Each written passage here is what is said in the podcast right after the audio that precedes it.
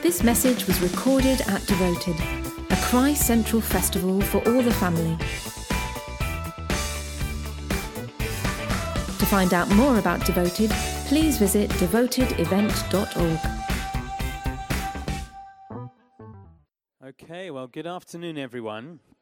Really great to have you out this afternoon. Thank you so much for coming. Wonder if I could ask you guys at the back to come on forward. Come and join us. Yeah, you knew it was going to happen, didn't you? You knew it was going to happen. Come on, let's all get together. Let's uh, let's be a bit closer. We're we're going to speak from down here rather than up on the stage. Uh, we'll just get a little bit more intimate. For those of you uh, who I don't know, my name is Rhys. I'll be hosting Uh, these three afternoons, and uh, we have a fabulous team. I'll introduce uh, them all in a moment uh, to uh, to be talking this afternoon about the subject of worship. And um, in John four, Jesus uh, says that there are worshippers that the Father desires, and he says to the Samaritan woman that uh, worship is not going to be about Uh, places or traditions, but it's going to be about who you know. It's about who you're in relationship with, and it's worked out in a context of truth and of uh, the empowering of the Holy Spirit. And so that's what we're going to be focusing on these three afternoons, and we're going to be quite practical as we do that. This afternoon, Nathan's going to kick us off looking at truth in worship. Uh, and then tomorrow afternoon, Dave is going to lead us uh, in talking about the Spirit in worship. Uh, and uh, on Sunday afternoon, I'll talk about bringing those things together uh, as we build churches that are full uh, of New Testament worship. And what we're going to do, uh, I hope you are ready to be participative this afternoon. Um, we're going to do some exercises each of the afternoons just to catch us up in uh, hopefully growing, stepping out, maybe in ways that we haven't done before. Uh, and so uh, so we'll be we'll be getting everyone participating in a little while. We'll let you know a bit more about that in a moment. Uh, now, before I introduce the team, just to say we will finish off with some Q and A. Uh, time dependent uh, on each of the afternoons. But if you could take this phone number down, uh, if you have a question, uh, you can text this phone number, zero seven five four five, three four eight eight nine eight. I'll read it one more time, zero seven five four five, three four eight eight nine eight. So if you've got any questions, uh, we'll uh, we'll just work out how we present those questions together, and we'll uh, we'll we'll all be up to answer as best as we're able. Okay, let me just finish off by introducing the team: Nathan and Lou Fellingham. Not needing a time. Come on, you guys get up. You guys get up. Come on. Not needing a ton of uh, uh, of introduction, I don't think. Um, But we can tell stories, can't? No, we won't. We won't. There are too many stories to tell, and they're far too exposing. uh, and then uh, Dave, uh, Dave and Rosie Fellingham. Uh, come on, stand up, you guys. Stand up. Way too shy and retiring. Dave is now based in Horsham, or Dave and Rosie are based in Horsham, where Josh, who is also in our team for the go on, stand up, Josh. Uh, Josh is one of the elders there, oversees the worship team. Uh, and then Ashley Vaughan, all the way from Vancouver, Canada. Uh, so uh, she has flown in just for this seminar stream. Uh, and then she's doing a little bit of main stage action just on the side as well. Okay. Oh, and my name is Rhys, and uh, uh, I lead a church in Vancouver uh, and uh, have loved being involved uh, with these guys, actually, over many years. I won't tell you how many years, actually. Uh, we've worked together and had the joy of of uh, building, uh, worshipping churches in that sense together. So, Nathan, over to you. Okay. Hello, everyone. Um, yeah, let me just offer my own uh, greetings to you guys. Thank you so much. We're looking forward to a fun uh, three days together. Uh, we're looking forward to exploring this subject of worship in spirit and in truth uh, in a number of different ways. Uh, and just to encourage you, please do think of some things you might want to uh, ask, questions that you might want to uh, put to us, and we will do our best to get to that over these three days. Uh, Rhys has already mentioned the, the story of the woman at the well, uh, John four. I'm just going to read a few verses uh, from, from that passage and then look at a few things from that and draw in some other thoughts as well. Uh, John four, twenty to twenty-four, it says, "Our fathers worshipped on this mountain, but you say that in Jerusalem is the place where people ought to worship. Jesus said to her, 'Woman, believe me, the hour is coming when neither on this mountain nor in Jerusalem will you worship the Father. You worship what you do not know. We worship what we know, for salvation is from the Jews. But the hour is coming and is now here when the true worshippers will worship the Father in spirit and truth. For the Father is seeking such people to worship him. God is spirit, and those who worship him must worship in spirit and truth.'" So the first point in this, uh, um, in this session where we're talking about worship in truth is that truth matters. Truth matters. I'm sure we'd all agree uh, that truth is hugely important. Falsehood, on the other hand, is an ugly thing. It's something that is not good. We rely all the time on things being true. We rely on the fact that bricks and mortar are strong enough to hold up a roof so that when we go to sleep at night, we know the roof will not fall in on us and destroy us in the night. We put our trust in those things. We trust in the rules of aerodynamics. If we go into an aeroplane and fly, we trust that these rules uh, are going to hold. Uh, we also trust that people will keep their word. If they say something, if they promise something, we trust that they will follow through. That's what truth is, and we rely on these things being true, and we rely on people to hold to these truths. And when we encounter falsehood, it jars with us. There's something about falsehood that just, it rubs, it doesn't, it's not right. Falsehood manifests itself in all sorts of different ways, uh, from things which are very blatant uh, to things that are more subtle and sometimes unintentional. If someone just barefaced lies, uh, like if I was to say that, um, don't you love my new haircut, uh, it's been, it's been a, a long time in the making, you would know that I was just lying. Um, it's just, it's obvious for all to see. Sometimes people are deceived, they're caught up in falsehoods that they didn't even realize they were caught up in. Sometimes falsehood manifests through people just being a bit speculative or possibly optimistic. This has actually happens with my wife quite a lot, Lou, when it comes to the weather. Um, Lou doesn't actually believe at any point that the weather will be anything other than sunny. So even if she looks out and sees the rain, she will not believe that it's raining. It's still sunny. If she looks at the weather forecast and says it's going to rain, she says no. She does not believe it, whatever the evidence suggests. Sometimes falsehood comes through a lack of teaching or wrong information. It doesn't spring from actually a place of malice, it just comes from a place of lack of teaching and understanding. An example of this actually comes from our journey to Devoted uh, on Wednesday. Our bags were packed, our car was loaded, the kids were in the vehicle, the packed lunch was made, the vehicles were full of diesel, and we were ready to go. Great. However, there was a falsehood lurking in this scenario. It wasn't a falsehood out of um, malice or uh, out of bad motive, but it was there nonetheless. When we typed the destination into our sat-nav, what did we do? What did we put in the sat-nav? Newark Showground. However good our intentions, however uh, our preparation had gone, uh, whatever the state of our hearts in preparation and prayer and minds and all the stuff that we'd put into it, we were going to go to the wrong place, the wrong place, because our facts were wrong. We thought we knew where we were going, but we didn't know where we were going. Jesus' encounter with the Samaritan woman is a bit like this. The Samaritans didn't have all the facts. You see, the Samaritans only considered the Pentateuch, the first five books of the Bible, as scripture. They didn't consider the rest of the Hebrew Bible as scripture, and they had probably been strongly influenced by Greek culture and other ideologies as well. So they were undertaught. They had some key facts wrong. And Jesus didn't mince his words when he said to her, "You Samaritans worship what you do not know."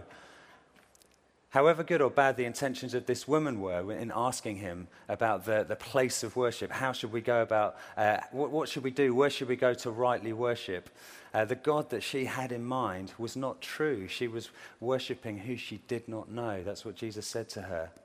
Now, I find this sentence of Jesus's quite striking and frankly quite scary as well. There's just this concept that we can be offering our worship to a God we don't know, even if our intentions are good.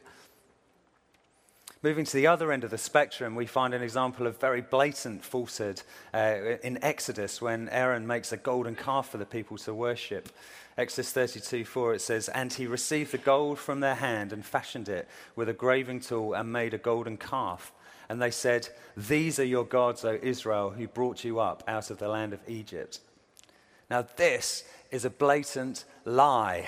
This golden calf did not uh, lead the people out uh, of Egypt. The golden calf did not facilitate the Exodus. So there's two examples, one falsehood arising from a lack of teaching, one from a blatant lie.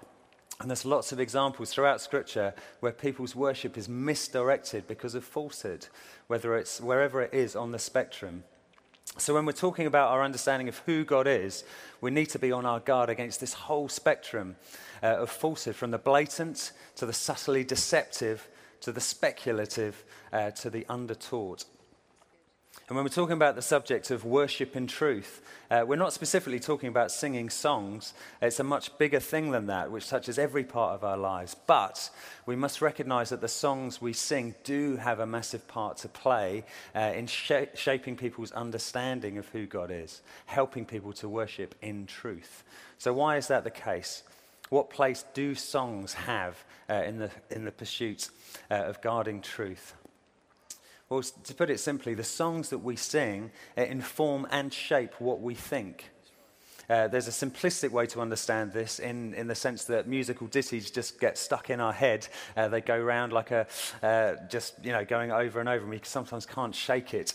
Uh, and so that can have a, a, a useful effect of helping us to remember certain words or phrases.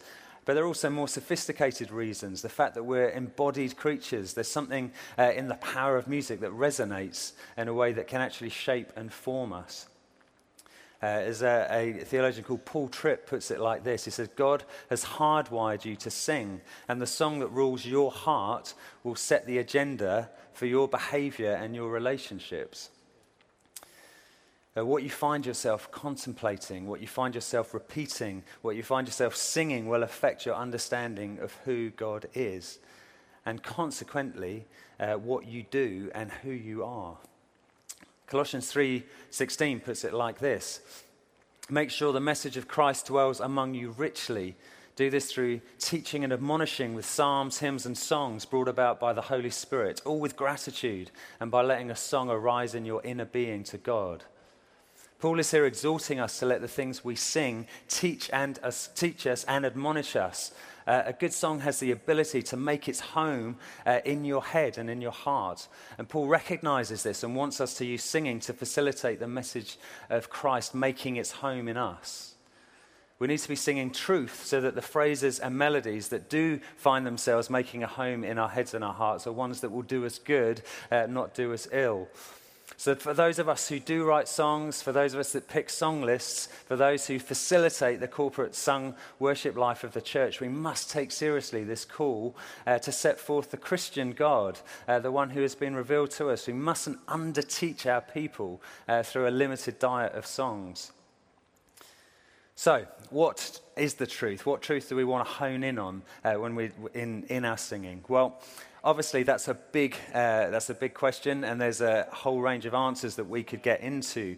Um, it could be answered a number of different ways, but we'll just focus on, on one for, for now, for today, uh, which is really the focus of what is going on in this encounter uh, with Jesus and the Samaritan woman.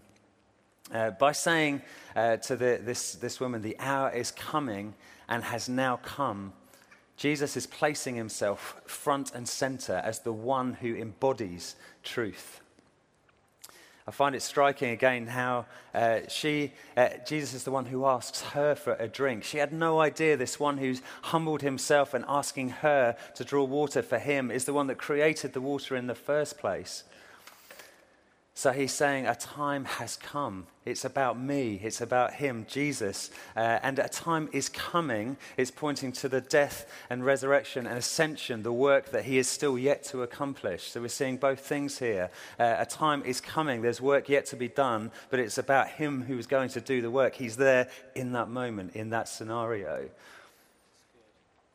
In John two, Jesus has alluded to the fact that he is the new temple, the place of interaction between God and man. It is through him that we can worship the Father. You know, he says, destroy this temple and I will raise it in three days. There's a, uh, there's a transference now. Jesus is becoming uh, the temple, it, the place of interaction between God and man. And in the Gospel of John, we find several interactions that Jesus has with different people where he corrects uh, this mis- misconceptions and errors about who this God is that they are worshipping. And here's the thing, when he does this, every time he starts talking about his father. He starts talking about his father. To the Samaritan woman, he says uh, that it's the father, as Rhys has already said, it's the father who is seeking worshippers. To the Pharisees, he says, the father and I are one. In another place, he says, for the father loves the son and shows him everything that he does. To his disciples, he said, I came from the Father and entered into the world, but in turn, I'm leaving the world and going back to the Father. Uh, to the disciple Philip, he said, the one who has seen me has seen the Father.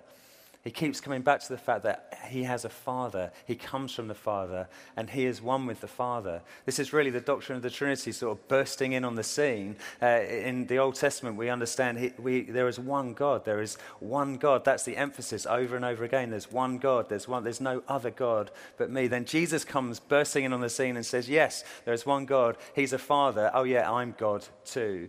No, there's not two gods, there's one God, and I'm God, and the Father is God. And it's like, okay, bosh, what's going on? Uh, this is something that is, um, it's, it's, it's the Trinity in action, suddenly coming into life before them.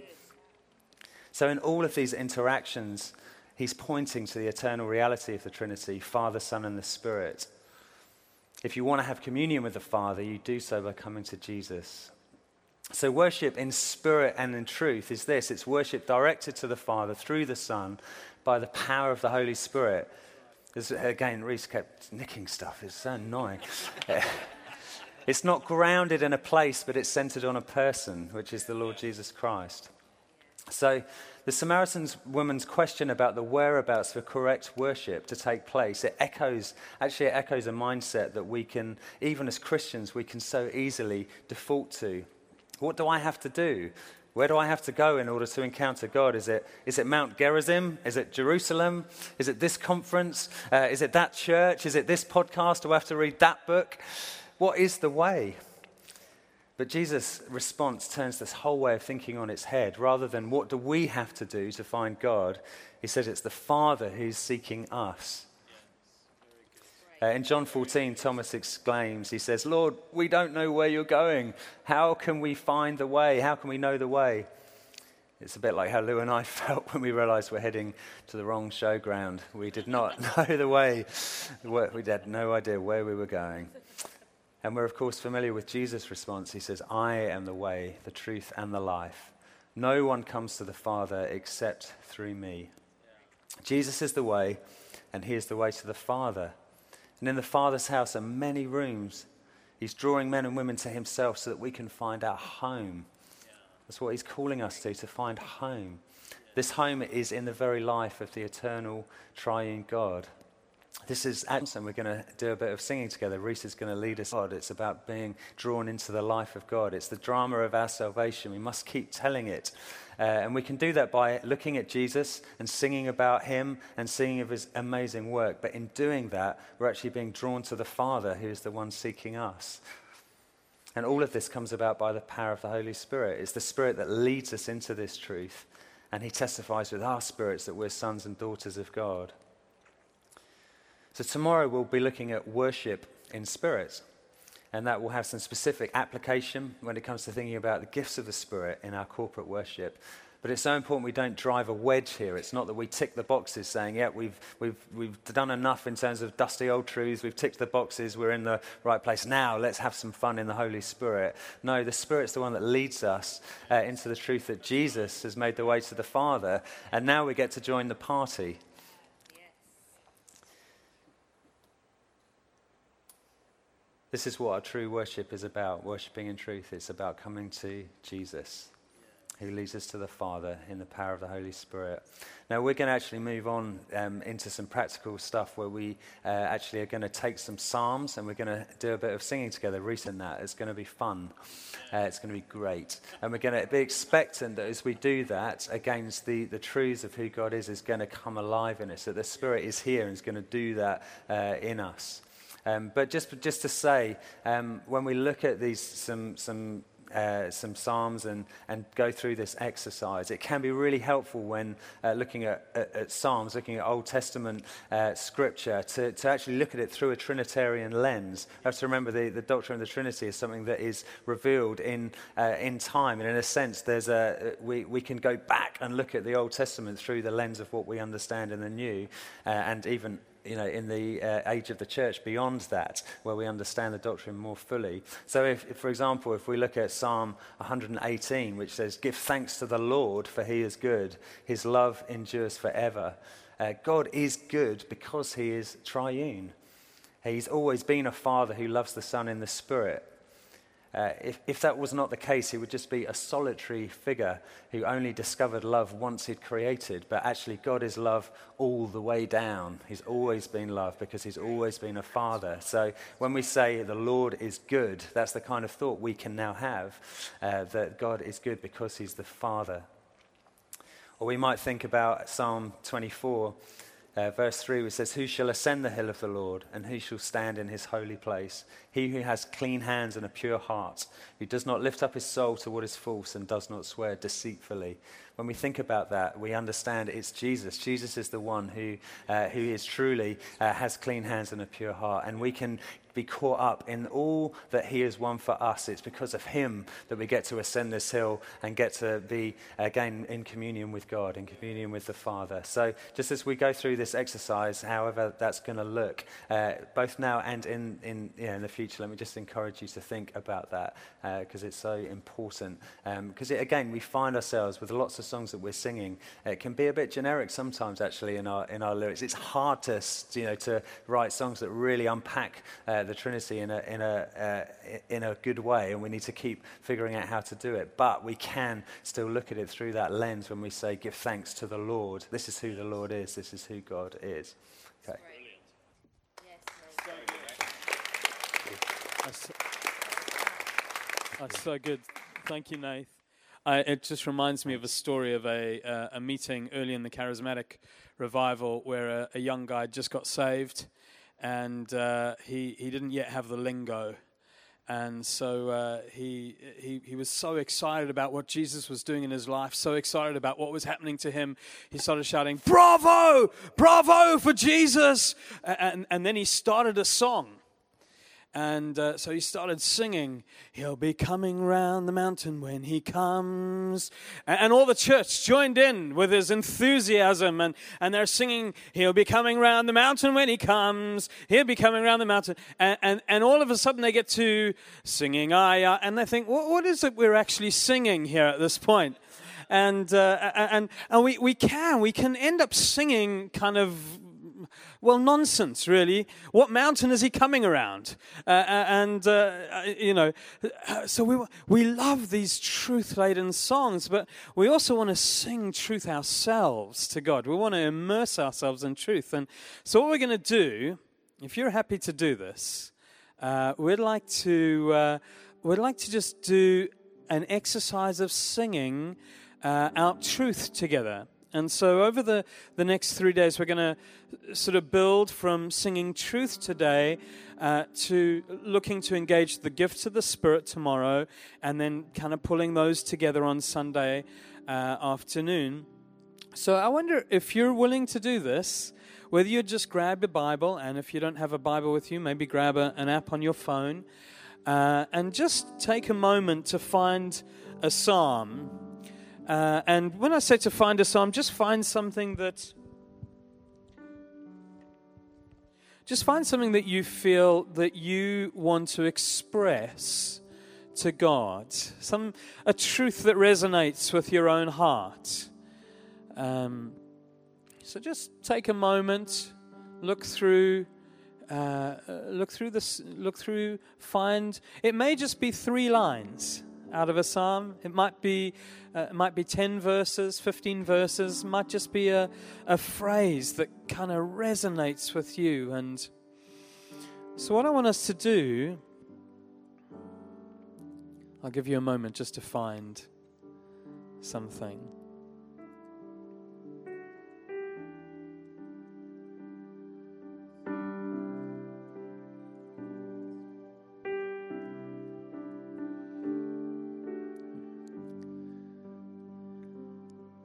Okay, hopefully we've all found something. Just just want to encourage you, just read it. Read it a few times. Just Even this, in this moment, allow the Spirit to just begin to impress it in your heart. Roll it around in your mind.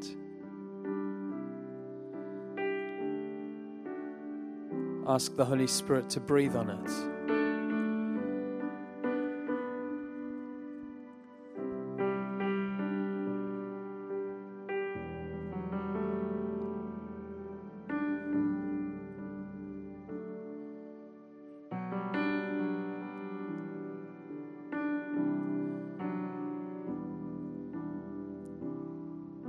It's just, this is part of meditating on truth.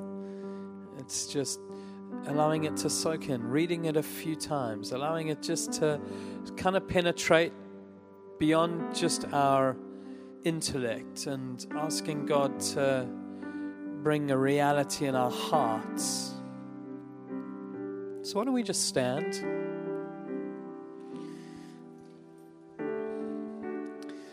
What I'll do is uh, I'm just going to lead us into a chorus that we all know to sing together. And then when we finish singing that chorus, uh, we'll sing sing a chorus that we sang this morning. Um, I just want to encourage you to begin to sing out your psalm. Now, just a couple of things. It does not matter how you sing. God loves to hear the voice of his children. So whether you feel like you've got the best voice in the world or the worst voice in the world is absolutely and utterly irrelevant in this moment. God is listening to the words, the pres-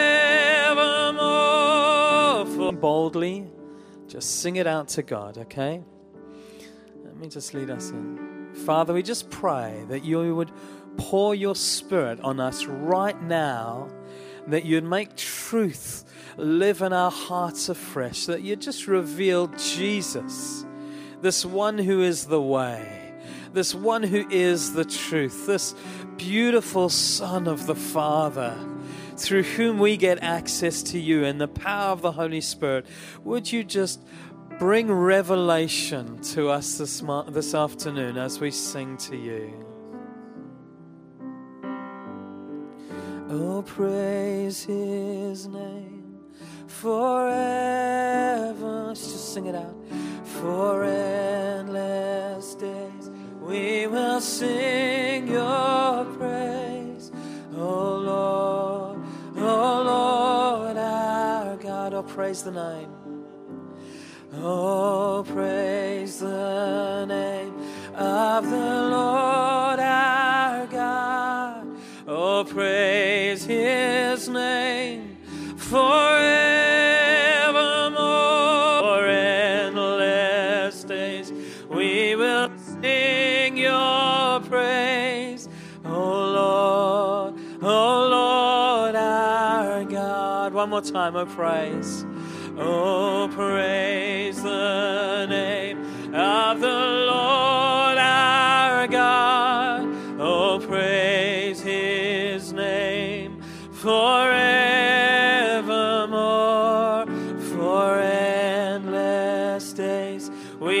shall sing your praise, O Lord, O Lord our God. Now just begin to sing out those lines from the psalm. Just lift your voices to your Father.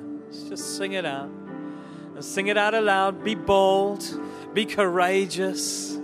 Oh, we love you, Lord. Oh, how majestic is your name in all the earth. You've set your glory above the heavens. Out of the mouths of babes and infants, you've established strength because of your foes, to still the enemy and the avenger. When I look at your heavens, a work of your fingers, the moon and stars which you have set in place, what is man that you are mindful of him, and the son of man that you care for him? Yes, you made him a little lower than the angels, and you have crowned him with glory and honor. You've given him dominion over the works of your hands. You put all things under his feet. Oh, sheep and oxen, beasts of the field, birds of the heavens, fish of the sea, whatever passes along the paths of the seas. Oh, Lord, our Lord, how majestic is your name. Oh, Lord, our Lord, how majestic is your name. Oh, Lord, our Lord, how majestic is your name. Oh, how majestic is your name. How majestic is your name in all the earth. How majestic is your name in all the heavens. How marvelous, how wonderful, how glorious you are. How majestic is your name. And we sing it out aloud. We sing our praise and our worship to the one that we love, to the one that we adore, Jesus. Wonderful, wonderful Savior. Oh, wonderful, wonderful, wonderful Savior.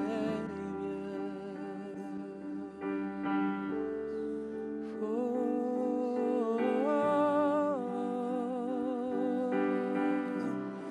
so wonderful. Do you feel the presence of God among us right now? Such a wonderful sense. Such a wonderful sense of the presence of God. Now, just as we were singing out, for some of you, you you felt kind of like a song rising up out of, out of that psalm. It was like, whoa. As you, as you began to sing, it's like it tapped into something. And uh, just love two or three people who are brave enough to come and just sing that out. Okay? Two or three people who are brave enough. Wonderful. Now, I just want to encourage you, don't sing for long. Just bring the nub of the thing that God put in you and just sing it out, okay? Wonderful. Wonderful. Go for it. Now, sorry, just before you do, I want to encourage you, as these guys sing, don't get passive and watch them. This is this is a time to enter in. Uh, so allow yourself to be led by them But keep bringing your praise. Keep bringing your worship. You keep singing into the thing, into the things they're singing. There may be a phrase they sing that you pick up on, that you want to sing, or it may be something that you've already been singing that just stirs afresh. You. So I want to encourage you, don't get passive right now. Sing in. Almost uh, get onto their coattails as they sing and go with them. Okay, go on, lead us on.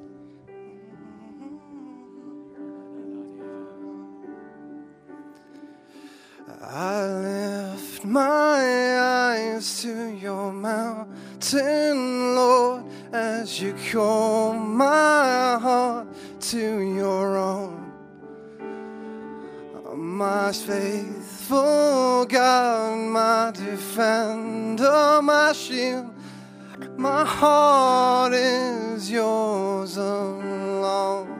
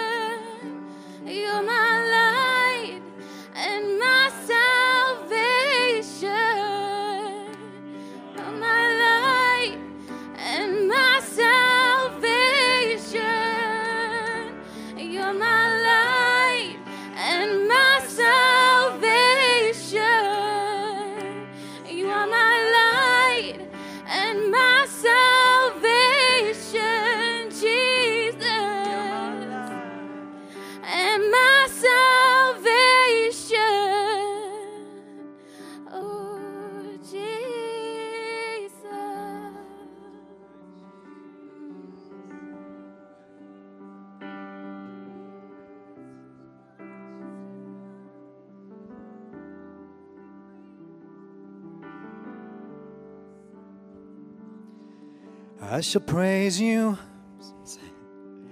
I shall always have hope, I shall always have hope, I will praise you more and more, Lord, I shall always have hope, I shall always have hope, I shall always have hope, I will praise you more and more, Lord, I shall always have hope. Declare I will always have hope. I will always have hope. I shall praise you more and more, Lord. I will always have hope. I will always have hope. Declare I will always have hope. And I will praise you more and more, Lord. There's something prophetic. We'll just stay here, guys, for a moment. There's something prophetic about that statement, I feel right now. I will always have hope. I want us to sing that a few more times, and I feel like there are, for some of us right now, Uh, there is a there is an important declaration of I will always have hope. You've been assailed by thoughts, by things that have been from the enemy, that have uh, cut at your confidence and your hope. Uh, and I, I feel like there is a prophetic thing right now in terms of us singing to Jesus, I will always have hope because I put my trust in you and I will praise you, okay? So can we just sing that again? Just lead us in that again.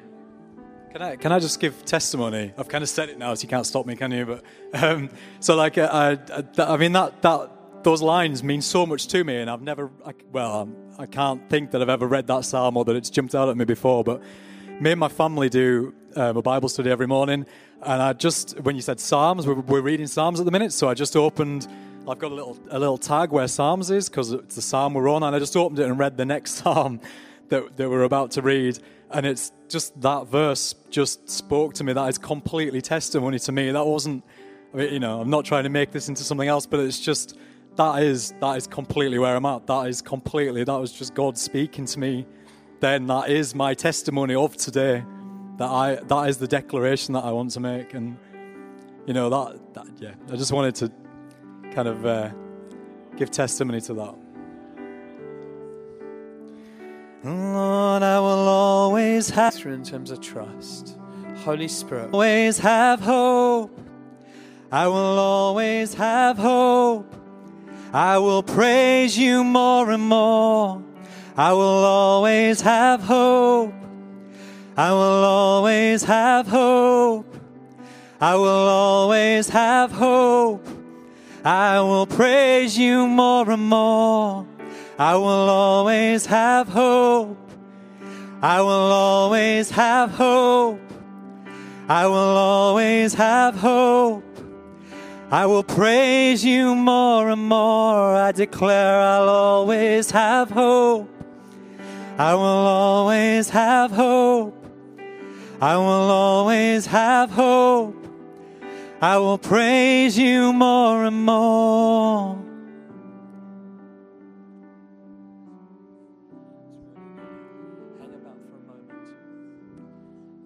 Come, Holy Spirit.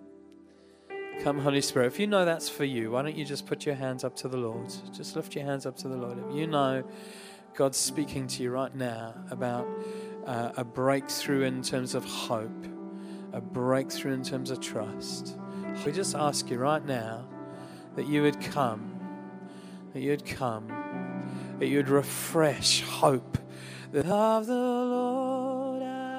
Of Jesus, the commitment of Jesus, the breakthrough of Jesus. In every circumstance of life, we can trust you. In every circumstance of life, you are faithful, you are good, you are God, you are the one we say yes to. You're the one who gives us hope, you're the one who gives us breath, you're the one from whom life comes. You know every circumstance and situation in this place right now. Holy Spirit, come minister freedom and hope right now in the name of Jesus. As people praise, as people worship, as people declare trust, as people declare hope, in the name of Jesus, we break things off you now. In the name of Jesus, the, the attack of the evil one, we break it off you now in the name of Jesus. In the name of Jesus. Despair, go in the name of Jesus. We speak to depression. We say, go in the name of Jesus. Come, Holy Spirit. Come, move in power, Lord. Ooh, I will always have hope.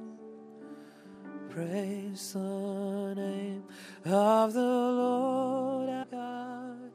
Oh, praise His name.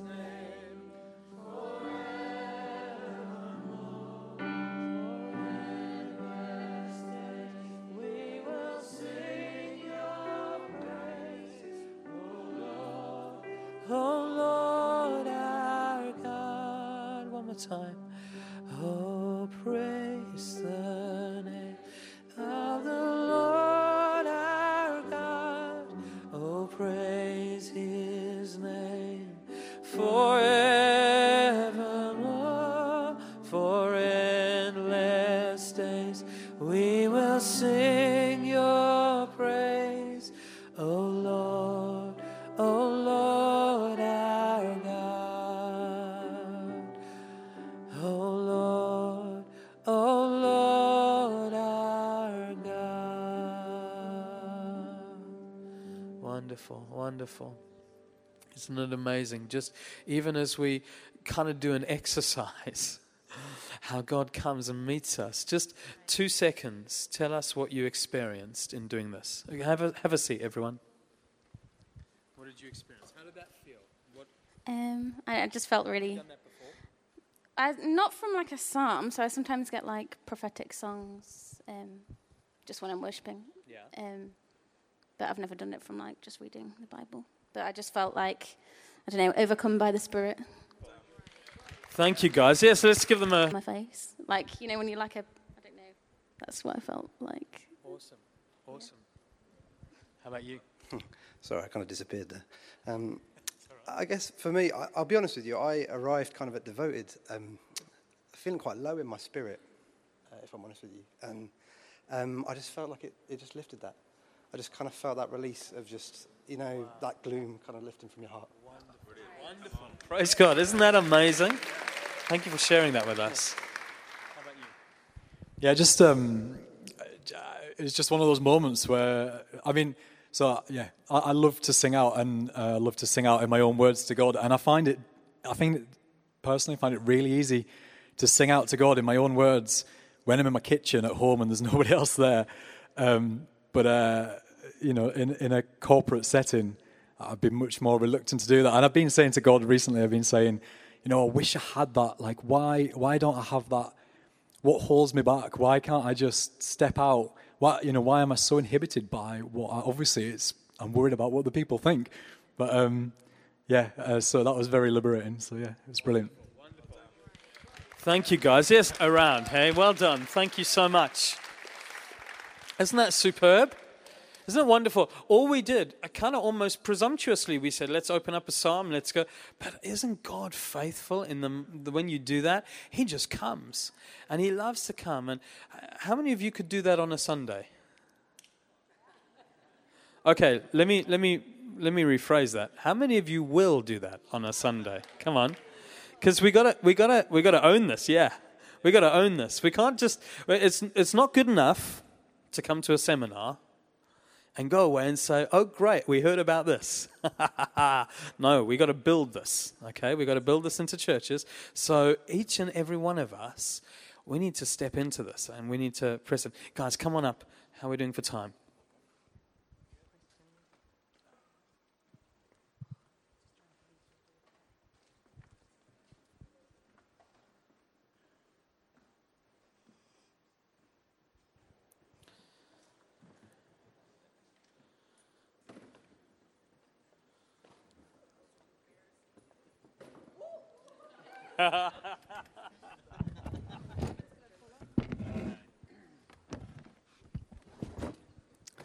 Okay, we only have ten minutes, so so I just want to start off by asking the question, um, and maybe just one or two people can briefly give an answer on this.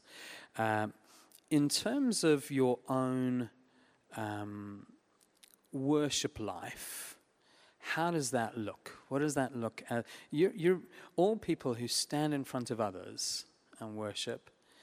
What is, what does it look like personally for you? Who wants to start off? Do you want to start off? Yeah, all right. Okay. Um, I sit at the piano and play a few chords and sing from Scripture like we've done today. I do that. Um, I sing loads and loads and loads of hymns. Um, I'm steeped in hymnology and sing lots and lots of hymns because I find that hymns have a progression of truth that really grip my spirit. And then I will sing a contemporary worship song which tends to focus on one aspect of truth, to meditate and to just kind of stay with. Yeah, so singing Scripture, singing truth, and singing something to stir my heart. Very good. Great. Do you want to answer to that? Do you want to say anything? Go for it. Um, for me, I sing all the time. My kid, it drives my kids nuts. I got three young kids, and um, I will just go in the living room. And they, I have this thing, like, when I start worshiping, my arms go kind of flying. My kids know, like, mommy's singing, so get out of the way, because I've hit them a few times. But just this continual thing of just just being in awe of the Lord. I love the story. Um, the, Jesus heals the ten lepers, and then the one comes back, and the Bible says that the, the one came back with a loud voice of praise and threw his body at the basically at the feet of Jesus. And that's how I feel like I, I want to be that person. I am that person, just so thankful for what Christ has done. And so every day I try to get in that place of, like, thank thank you, Lord, for what you've done for us. And so I may sing songs that are known, or I sing songs just out of my head, or I sing scripture. Rhys taught this at our church a, a while ago, and I've been hanging on to that. It's great. That's, that's what I do. That's good. Can I just say one thing? Um, I think um, recognizing what season you're in in life and finding the rhythm of worship for you. So you have your everyday overflow of worship. So we are a people of the Spirit, as you you know, we're going to find out. And so there is a, a natural overflow. So you might be someone who sings all the time. You've got songs that pop whether, around, whether you're in walking in the park, whether you're in the kitchen. But it's also about finding uh, your rhythm as you worship God. And so some some seasons in life you can have hours to spend at the piano and, and sit there, and other times you grab the moments, whether you're in the car, whether you're taking the kids somewhere, whether you're in your front room. And so I just want to encourage you um, to, to grab the moments to worship. Don't again it's good to have a rhythm and a set pattern, you know, so that you don't um, you know you know that you've got Uh, it planned, you know. So it might be that every morning you have your time, or for me it's after I've dropped the kids off to school, then that's my time. Um, but also sometimes our rhythms can be different, our seasons can be different. So I just felt I want to encourage you to grab moments. You know, God loves to meet us in the moment as well as the, the extended times of worship. I think that's so helpful. My wife would tell you that when we had young kids, she went through this kind of season of really grappling with feeling like she was not doing very well because her regular rhythm had been, uh, I guess, interrupted. And she spent a lot of time just grappling with condemnation about that. And uh, had, in one sense, God had to set her free to a place where she could just enjoy the season that she was in and find God in the midst of it. So I think that's really helpful. So um, one question here, um, uh, just about uh, how do you practice and encourage true spontaneity in worship, both in the band and the congregation, and how much of your spontaneous time of music is rehearsed uh, in order to facilitate this, or how much true improvisation is going on Uh, as a reaction to what God's doing? So, Nath, why don't you start us off with this? Because you're you're you're the man driving things from behind the keys. Um, so, I guess this is more in a in the context of a Sunday morning or a, a worship time. Yeah, I think um, in reality, the um, well, I suppose what I'd want to say is that it's okay to practice spontaneity, which I know sounds like a, a, an oxymoron, but uh, it's um, I think one of the, the ways that spon- that I guess freer, more spontaneous times can flow is from a place where a band actually has learnt to do that together in a practice environment. Uh, and if you just try and sort of just off the cuff go and sort of try and put some musical stuff in that you haven't before ever kind of journeyed together as a team, then actually the chances of everyone feeling a little unsettled is is very high. I think the reality with a corporate worship setting with pe- with lots of people in a room, or even just a few people in a room, but people who are looking to you to lead, it's important that we make people feel safe in, in the right way. You know, obviously there are moments where things can feel a bit unsafe, and that's that's great too. Uh, but we are trying to provide a platform for people to uh, express their worship and to feel I'm part of this. I've not now been lost. You know, these guys haven't haven't gone off on onto such a kind of uh, a cool musical spontaneity kind of trip Tripp, uh, that now we all we can really do is stand and watch. Uh, actually, we're still, tr- even in our spontaneous moments, we're still trying to bring the congregation with us. And, and so that really, I think that does require uh, a certain amount of, yeah, practice. Uh, going over stuff together uh, and learning the flow of uh, yeah, being able to just rise and fall together as a team to help recognise the rise and fall in the congregation as well. Can I make a musical comment? Yeah. Yeah. Just a, a very simple musical comment as a, a music teacher. Music is a language, and um, when you l- learn a normal language, the bigger the vocabulary that you have, the more able you are in a social setting to communicate. And music's like that. So as you rehearse the language, so and and find, like with improvisation, going through exercises, doing um, basic musical things that can be quite boring when you're just working it out, it becomes a language that becomes part of you, so that when you're in a setting where you need to use that language, it just flows from you. I think as well, from a spiritual perspective, planning and being spontaneous are two sides of the same coin. Actually, we, we often compartmentalise and put, oh, actually, you know, the spontaneous moments, that's when you know, they're, kind of, they're the really spiritual moments, and the planning is just functional and, and, and structural. Whereas actually, I find as a worship leader, the planning is just as much part of my worship as being spontaneous in the moment as well. And actually, the plan often releases the spontaneous rather than uh, there being two opposing forces. So it's important that we value planning. God, God's a God who planned and plans, isn't he? He sent Jesus. That was part of his plan uh, for us. And so in our worship times, don't despise planning for the moments. Actually, use planning to create the moments, to release moments. Um, yeah, it's really important. Yeah. I'll make a, just a comment in terms of that as well. I think um, when, let's say, somebody comes up to bring a prophetic song, uh, what tends to happen is they, they need to follow something. And I've seen this sometimes where the band tries to follow them, and it all kind of falls apart because it's you're not really sure where they're going. Far better for the band to give some structure. Uh, and so maybe you've come out of singing a chorus and you're just rolling around the chorus chords. Uh, and and actually just by keeping on doing that, you've, you give a singer some security to, to sing onto. And actually, if, if the band are trying to follow you and you're singing and you're really not sure where they're going, you're not sure where to go yourself melodically.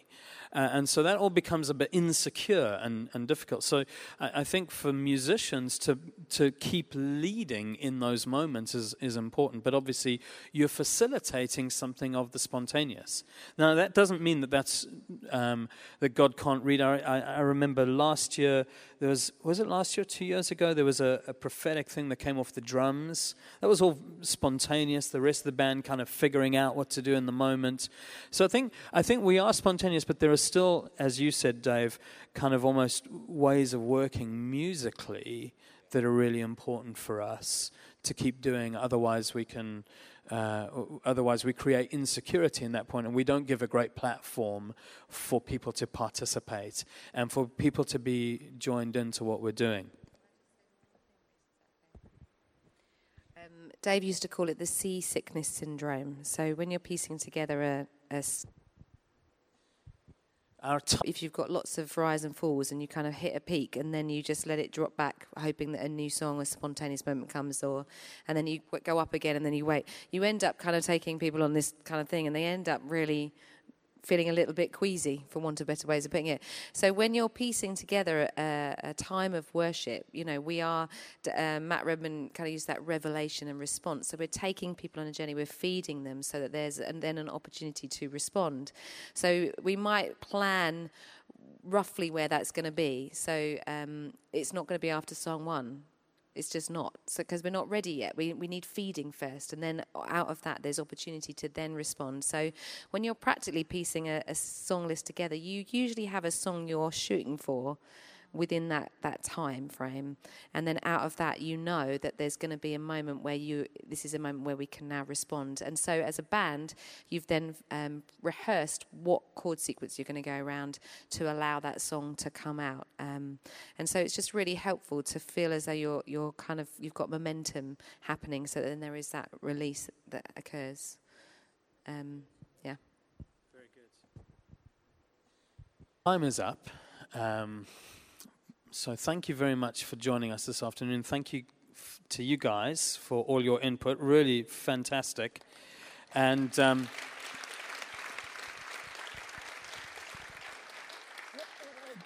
hopefully over the next couple of days we'll go on a bit of a journey with this. And uh, I do trust that in God we will be strengthened as we come away from these three days in terms of not only our own personal worship lives, but as churches, uh, as teams, uh, pressing in to the things that God has for us. So have a great afternoon and evening, and we'll see you tomorrow afternoon.